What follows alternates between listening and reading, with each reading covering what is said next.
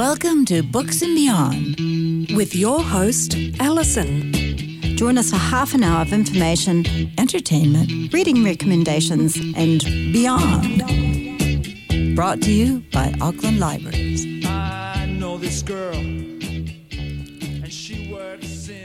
Nau mai, haere mai kia ora, and welcome to our Books and Beyond Literary Lounge with Alison and Inika. Kia orana, Inika. Kia orana, Alison.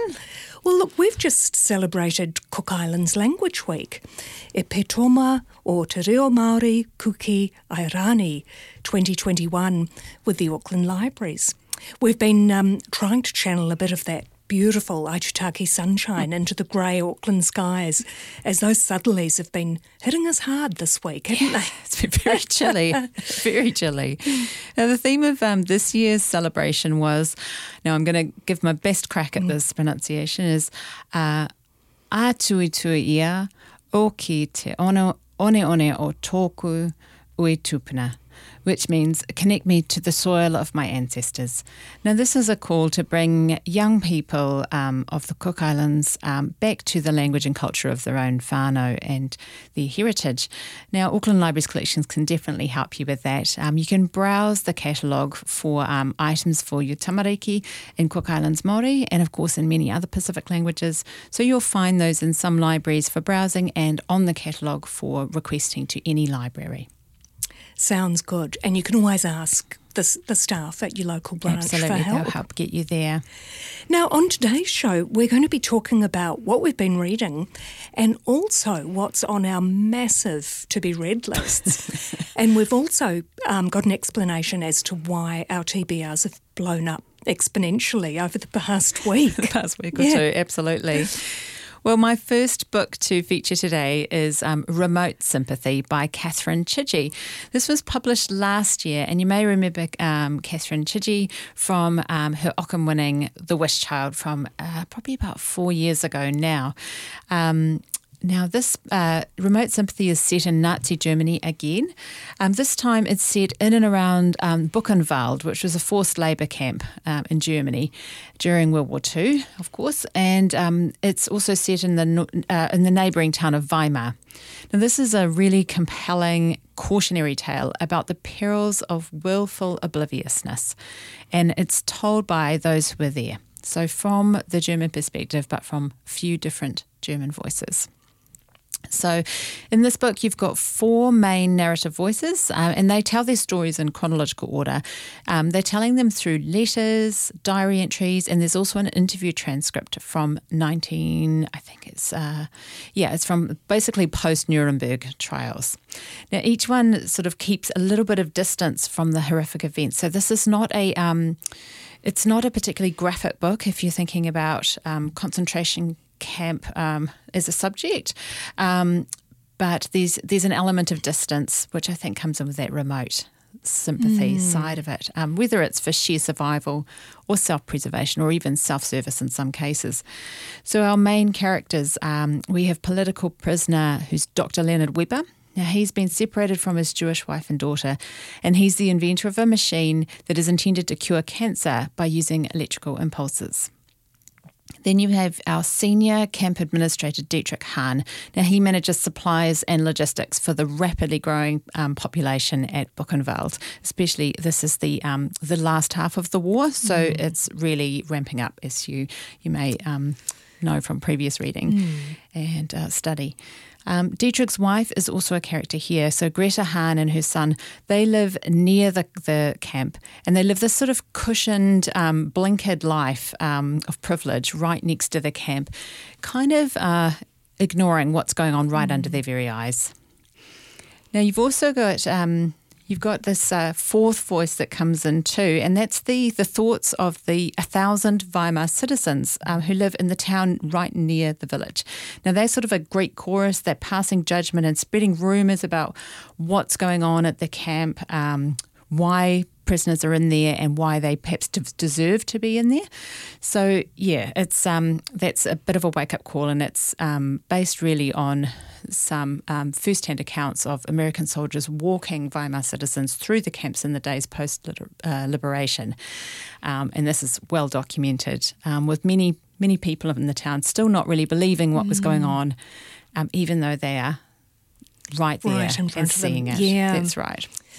Yeah, it's um, it's a very, very well written story. Um, you've got these sort of first hand descriptions of all the logistics of camp life and the finances that need to, needed, you know, to keep the Nazi war machine rolling. You know, with this thinly veiled, um, yeah, situation going on behind the the scenes, really. Um, and of course, we know that that's happening across Europe at this time. Now, when Greta Hahn becomes ill with a suspected tumour, Dietrich arranges to have Dr. Weber come and visit the family home under subterfuge, and he is treating, going to treat her with his symp- sympathetic vitalizer machine. So that's a bit of a mouthful. Yeah. Now, Weber's really desperate for news of his family because he's separated from them and he's trying to get a bit more control. So he actually um, sort of uh, keeps the treatments going, even though he's got this. You know, he's pretty much 99% sure that his machine actually doesn't work. But for his own self preservation and to try and um, help the situation with his, um, his own family, he kind of lets the story play out that, that Greta is getting better for everybody. Mm very interesting. Um, so they're in this really interesting compromised sort of a situation there. Yeah. And you can understand, I was just going to butt in Mm. there, you can understand why he would do that, wouldn't you? Absolutely. Even though it's unethical, but I mean, it was a hugely ethically questionable time. completely, completely. Yeah. And really, this is his only chance at, at um, any kind of measure of control over his own destiny and that of his family. So he's really um, trying his best. And and uh, as part of his work, he also sometimes gets extra food. And so there's this really interesting kind of tension be- behind the fact that he's being um, given better clothing to be able to come into the house. He's being given food, and of course, he's then going back into the camp with his fellow prisoners. Really, really fascinating.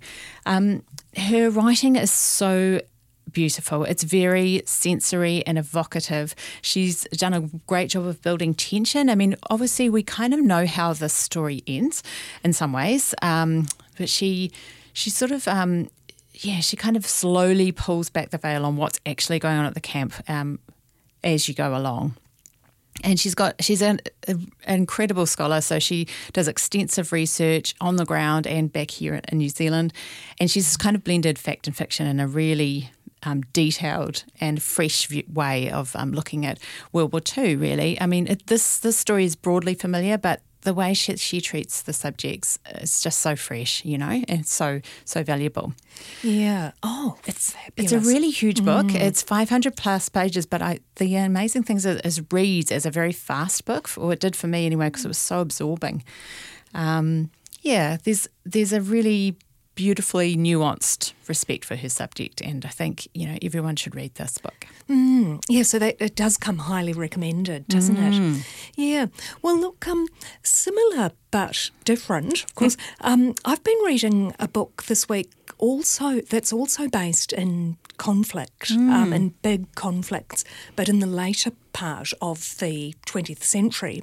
And um, this is the one that I alluded to last week, and it's called um, The Last Great Road Bum by um, Hector Tobar, and it was published in 2020. Now, I loved this book. So, um, the author, um, Hector Tobar, he was born in Los Angeles in the 1960s, and he's the son of Guatemalan immigrants. Um, he's had a long career in journalism and creative writing, and in fact, he's a Pulitzer Prize winner for journalism. So um, this novel, it's one of those um, hybrid fiction slash non-fiction ones that you and I both really like, um, and they do seem to be a bit of a, a thing these days. So it tells the, the story of a real life American adventurer and road bum whose name was Joe Sanderson. He was um, an idealistic and restless young young guy from the Midwest of America, and he hitchhiked around the world for about 20 years um, from the early 60s, and he died in Central America fighting with a Salvadorian rebel army. Wow. So there's no real spoiler alert by giving you that information. So now, um, Joe Sanderson was trying very unsuccessfully to, to write the great American novel. Um, he he really did rate himself as a writer, and he thought of himself as another Hemingway. That's but, a common common issue with young men, I think. Yeah, I think it might be actually. yeah, and um, so Hector Tobar sort of um, makes it pretty very clear that he was n- in no way was he a Hemingway or a Kerouac or mm. any of those sort of guys. But um, he but he did have this remarkable twenty years on the road, and he happened to be there to witness nearly every major war and revolution around the world. so he was there for quite well known battles in um, Vietnam, Korea, Nigeria, the Congo, the Middle East, and Central America, and and more. He just happened to be everywhere. Wow. Um, and also, he was witnessing the growing civil rights movement in his own country, the USA. Mm. Now, I'm going to use the word literally like a millennial here. I was going to say he literally travelled um, the world on the smell of an oily rag, but it, almost literally. he managed to talk his way onto buses, trains, cargo ships, and, and often really dangerously overloaded aircraft because um, he had no, virtually no money, right. you know.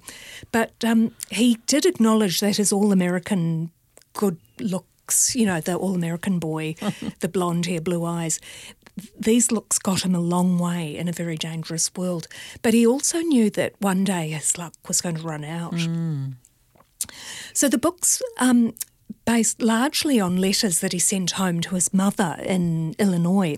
Um, he was um, a meticulous correspondent, um, but his letters they they really did downplay the danger that he was in.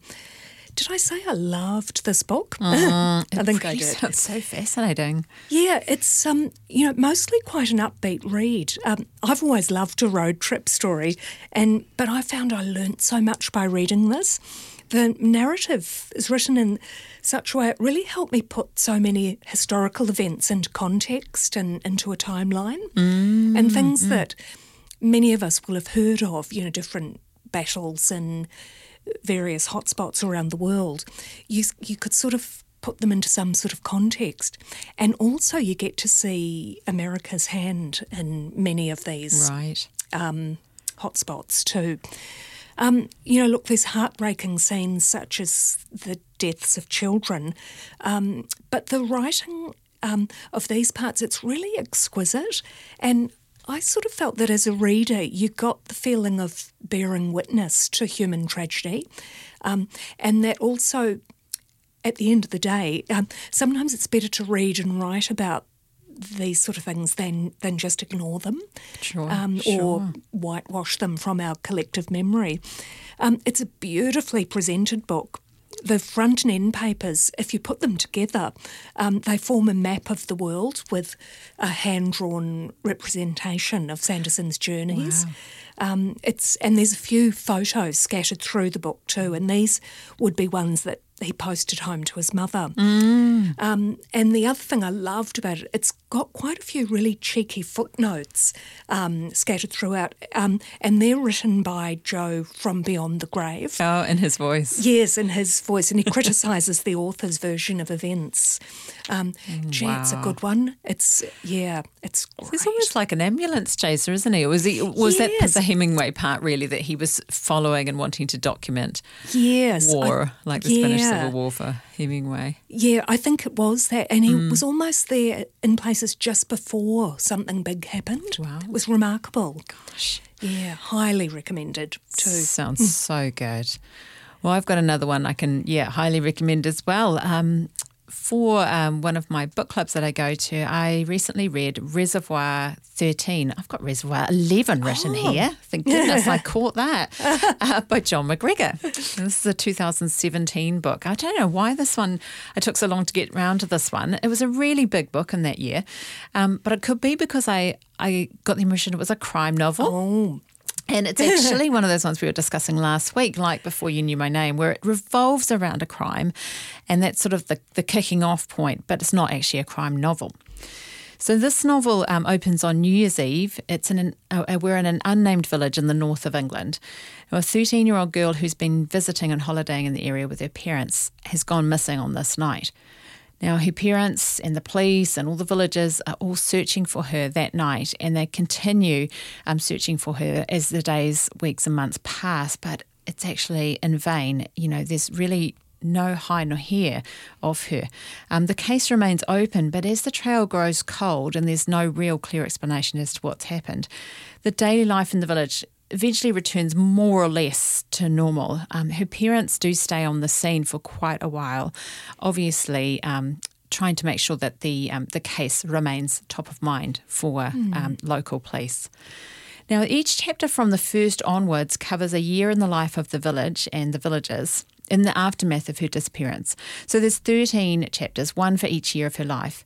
You get introduced to the wide cast of um, villagers who live there. You learn about their relationships with each other and with the, their land and their, their place. And um, as you go, you're jumping from one household, one event, one scenario to the next and the next, on and on across the years. And you're sort of watching the, the flow of just ordinary lives and their changing of their lo- those lives following the incident. The beautiful thing is that you get also the signs of the changing seasons um, of you know the built landscape and the natural landscape. You get all those important mark uh, moments of the year, um, which come back around again because you're following 13 mm. years worth. Um, Christmas carol services, babies get born, you know, marriages happen, divorces happen, fundraisers, the jumping of the trout, um, the fox cubs are born, um, and all of those pleasure and pain points of those mm. village life as well. Things like um, church committees and allotment management, and mm. the local pub and the school teachers coming in and out. Um, across the years, you you still get the presence of the girl um, and her disappearance rising up in the book at different times. So, you know, they're sort of triggered by um, sounds of a helicopter going over, or you get a report of um, somebody who's dressed in similar clothing in a different part of the town, and different things like this um, there's all these points of intrigue that, that keep coming up as well. So you've got the reservoirs and the hills surrounding the town. You've got these gated caves through the hills. You've got um, a particular villager who gets imprisoned imprisoned by having um, for having sort of special interest pornography. Um, you've got a, a, a, secret relationship between the missing girl and a local teenager. There's all these little mm. intriguing parts, but actually, it's really hard to pin down who and what and where and whether they're really coming into play or not. It was such a good book. It's a little bit hard to describe, but it was quite hypnotic because of that mm. repeating structure of a year per chapter.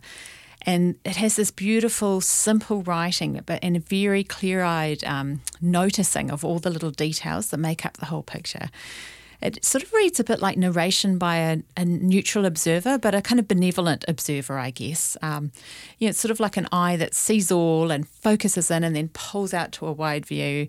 Um, there's no judgment from the narrator. It just kind of accepts life as it is.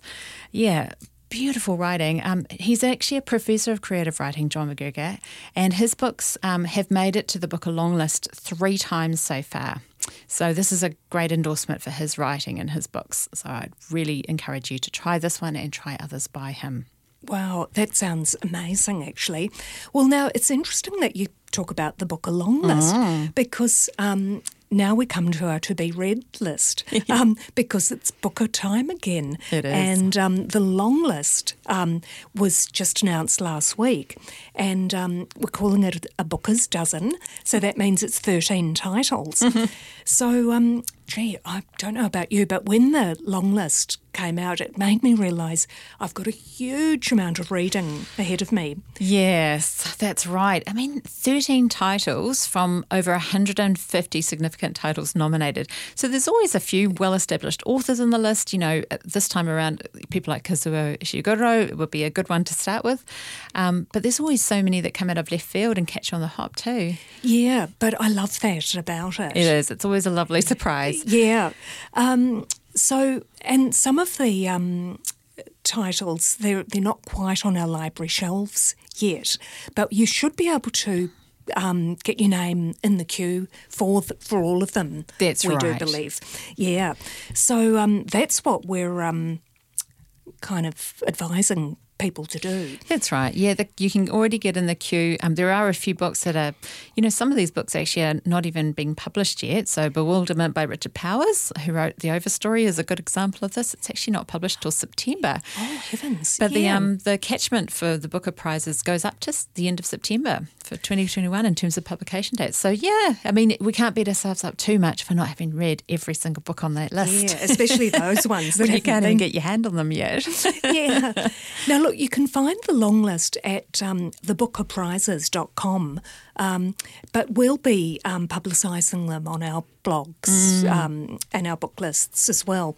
But um, yeah, and um, it's the they all look to be of exceptional quality and they're going to be massively popular with the punters. yeah, everyone likes to have a bit of an explore and make their decisions, their own decisions. Yeah. And then, of course, the shortlist of six books is going to be announced on the 14th of September. And then the winner is on the 3rd of November. That's right. So we've got exciting times ahead. But what we've done, we've um, actually got some reader like suggestions for books that you might want to tackle while you're waiting to get hold of the long list titles. And um, today, we I think we'll have time to talk about two of the, the Booker's dozen, and we'll give you some, some reader likes as well. So, look, I'll start with um, now one that's um, made the long list. Um, it's called Great Circle by Maggie Shipstead. Um, and now this, um, I'm really excited about this one.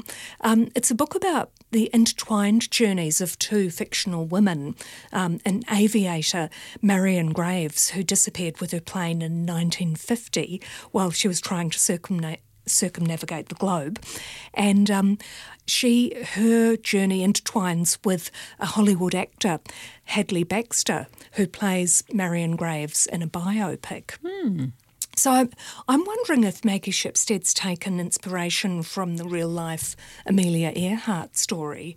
Um, she was a glamorous aviator, aviatrix, they used to say, yes. um, who disappeared in a small aircraft over the Pacific in 1937. A um, lot of intrigue around that and conspiracy theories. Mm, true.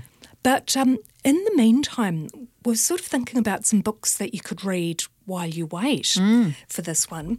Um, I'd be inclined to try um, an earlier novel by Maggie Shipstead called Seating Arrangement, um, which was, um, so that was published in 2012 and it was her debut novel. It's a bleak comedy of manners about three days of wedding festivities and dramas in a preppy New England town. The book wasn't universally liked. Um, in fact, one reviewer called it a modern day Edith Wharton on Downers, which was quite funny. Perhaps not her best work, but it'll certainly fill in some time for you while you wait. She sounds right up my alley. yeah, I know. I like the thought of the drama. I'll have to drama. look into that one. Um, another one I'd recommend is A Tale for the Time Being by Ruth Ozeki. Um, that was a Booker finalist as well, and that's also about two intertwined lives. A young woman in um, Tokyo who's um, really struggling with bullying and, and everything, and um, she's trying to document the life of her great grandmother, who was a Buddhist nun, um, who's over 100 years old. And then um, she has a, finds a diary, etc. And then across the Pacific, we meet Ruth, who's an, a novelist living on a remote island. And um, she finds some things that wash up on the shore, um, in, including a Hello Kitty lunchbox. Yes. And um, we suspect that it's from the, the devastating tsunami. But um, yeah, and so we get a um, entanglement. That's not a, not yes. a, a word, but two sides of the globe. yes. Yes. Um, other than that, I'd say Life After Life by Kate Atkinson. 2013. That's um sounds awful, but it's a really good read. Um, it was about a um a, a woman who was born in 1910 in England, and um, the book shows different. It loops in and out and shows different ways that she dies or might die. It sounds horrible, but it's um, it's really good. Um, then the other one I would try would be The Signature of All Things by Elizabeth Gilbert, 2013.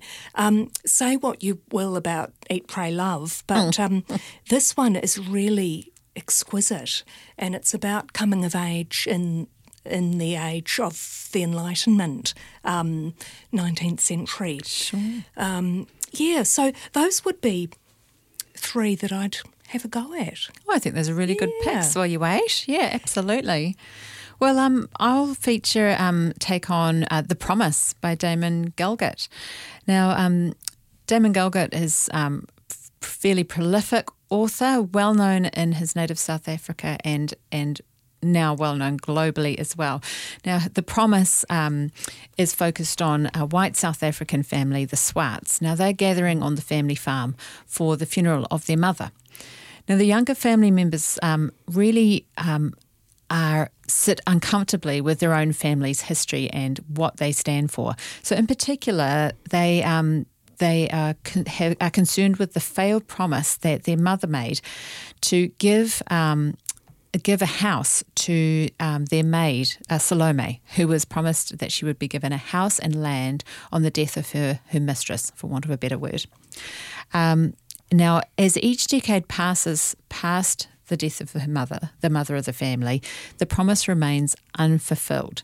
So, what you have is three siblings moving through um, time and, and moving through the kind of new South Africa, and they get reunited over time um, for various family funerals. So, yeah, interesting premise. That does look very interesting, Mm. doesn't it?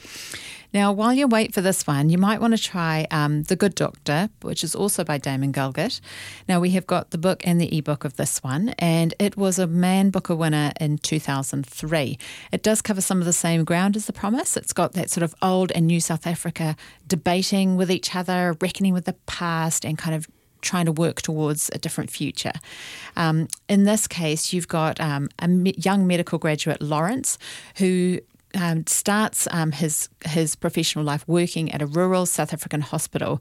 Now he's working under Deputy Hospital Director Frank, and um, Lawrence is very young and optimistic. Frank is quite cynical, and then you have the other staff in the hospital who are kind of looking on in bemusement as they kind of start to form an uneasy alliance with each other. So you know, big metaphors, personal relationships, pretty interesting. Yeah. The other one I would um, d- suggest you go for is um, Disgrace by J.M. Coetzee. Now, of course, this is um, he's a pri- another Booker Prize winning author, and this is the title he won the Booker for. He's a legend of South African literature. Um, in this book, um, David Lurie um, is a professor. He has an affair with a student. He's left jobless and shunned by friends when the um, affair comes out. He retreats to his daughter's um, small farm and the um, the family experience a home invasion, which really rocks their foundations. And there's a big change in power power imbalance. Uh, there's a big switch in power structure for that family in the new South Africa. Very interesting. A trigger warning there for sexual assault for this book, though, so that should be mentioned. Um, yeah, very, very dramatic. You will read this one and never forget it. That's a really powerful one, isn't it? It really is. Yeah, I read it a long time ago now, and I still think about that book. So I think that is a ringing endorsement. Yeah, it's me too, and um, it's really stayed with me.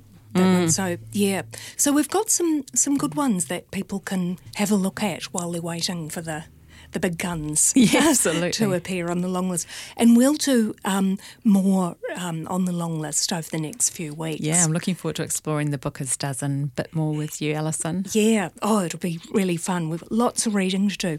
Well, look, to our listeners, thanks so much for tuning in today. Take care and be kind to yourselves. Um, Meitaki, thank you for listening, and aere rā. Goodbye until next time.